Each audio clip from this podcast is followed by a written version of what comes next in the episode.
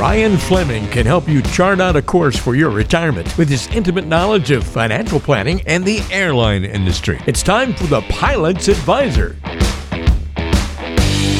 Welcome to another episode of The Pilot's Advisor.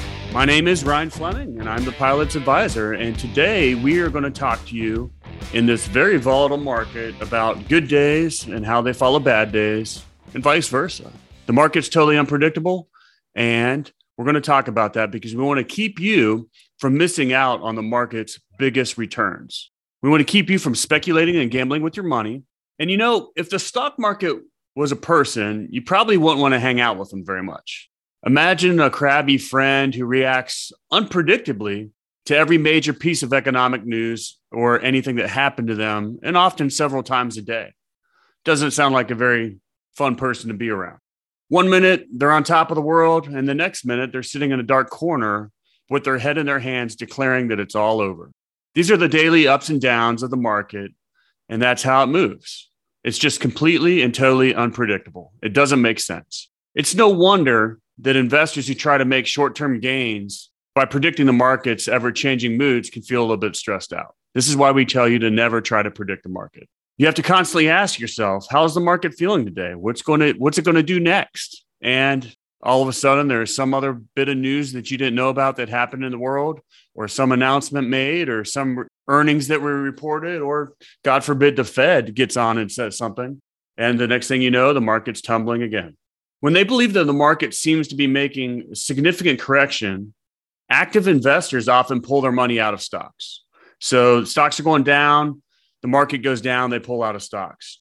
Their reasoning is that they can cut their losses by avoiding the bottom of the dip. They want to get out before the market goes all the way down and then jump back in when indexes are on their way back up or jump back in after the before the market starts to correct and go back up. So they got to time it perfectly.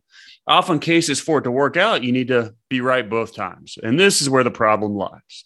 This would be a valid strategy, except for two things. It's impossible to tell when the market's going to start dropping a significant amount. It's also impossible to know when it's going to stop and correct and go the other way. So that equal difficulty to tell when that recovery ground might be. So when you explore the implications of this, and uh, tons and tons of research has been done on this, and I'm going to share a little bit of it. Researchers from Bloomberg analyzed the daily behavior of the S&P, and they've looked at it over the past 20 years. So the S&P 500 is unmanaged and it's the 500 largest stocks. Most of people watch that on a daily basis. But they found over the past two decades that the market's best days tend to come right after the worst days. In other words, if you jumped out of stocks during a major slide, you would not have been in a position to benefit from their immediate recovery. And just the last two days have been crazy. So the market was up hundreds of points for two days in a row one thing was said by the Fed, and today it's down 500 some points. The 10 best days with single session returns were between 6.3% and 11.6%. And that actually occurred right after the biggest declines. And that was amid the 2008 financial crisis. And then we had the exact same kind of uh, phenomenon around the 2020 pandemic pullback. So when we look at this, and just to see how dangerous this is, hypothetically, if someone had invested $10,000 in the S&P on January 1st, 2002 and stayed the course through the end of last year, December of 2021, they would have a balance that would have grown. So 10,000 would have grown to $61,685. But if during that time they'd missed the market's 10 best days, so they were sitting on the sidelines because of the volatility, they would only have 28,260.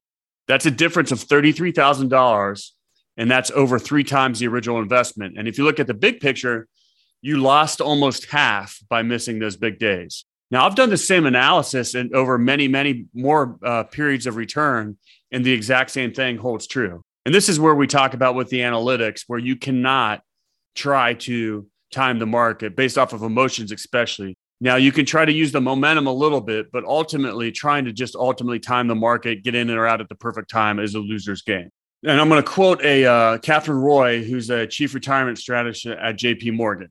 We often feel like we take control of the markets by selling out of them. As a result, you lock in those losses and you are likely to miss some of the best days that are going to follow the very shortly thereafter. So when the market has a major correction, people and investors get emotional and they feel like they need to do something. They don't they don't feel like they can't just sit on their hands and do nothing. But unfortunately, this is the absolute worst time to do something. So when you sell after the market's gone down, you're locking in those losses. Whereas if you didn't do anything, you would ride it back up, the market would correct and everything would be fine. But selling is an action that creates you locking in those losses. The prudent investor is going to spare themselves from this day to day drama and not allow their emotions to take over. And that's where my job is to talk you off that ledge so you don't make emotional decisions with your money. Instead, we want to stay focused on the long term and plan on an academic strategy that's going to work. No market timing, and that will allow us to pursue our success. This is the Pilot's Advisor. Hope you're doing well, and we'll talk to you soon. Thanks for listening to the Pilot's Advisor. Hey, if you're ready to have clarity and thrive in your retirement, you're in the right place, and I've got another resource for you to check out. Go to retirepilots.com. That's retirepilots.com. And look right there on the homepage, you'll be able to click Get My Free Toolkit. What this is going to do is help you get for free Ryan's Retirement Toolkit. This is going to include his two books, The Pilot's Advisor and Pilots Retire Early, revealing the nine critical decisions when retiring and the seven lessons to save your retirement.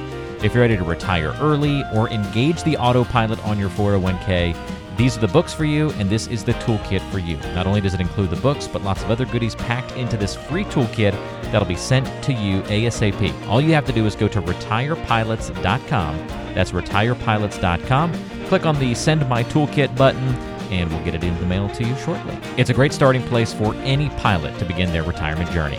Go to retirepilots.com. Information is for illustrative purposes only and does not constitute tax, investment, or legal advice. Always consult with a qualified investment, legal, or tax professional before taking any action.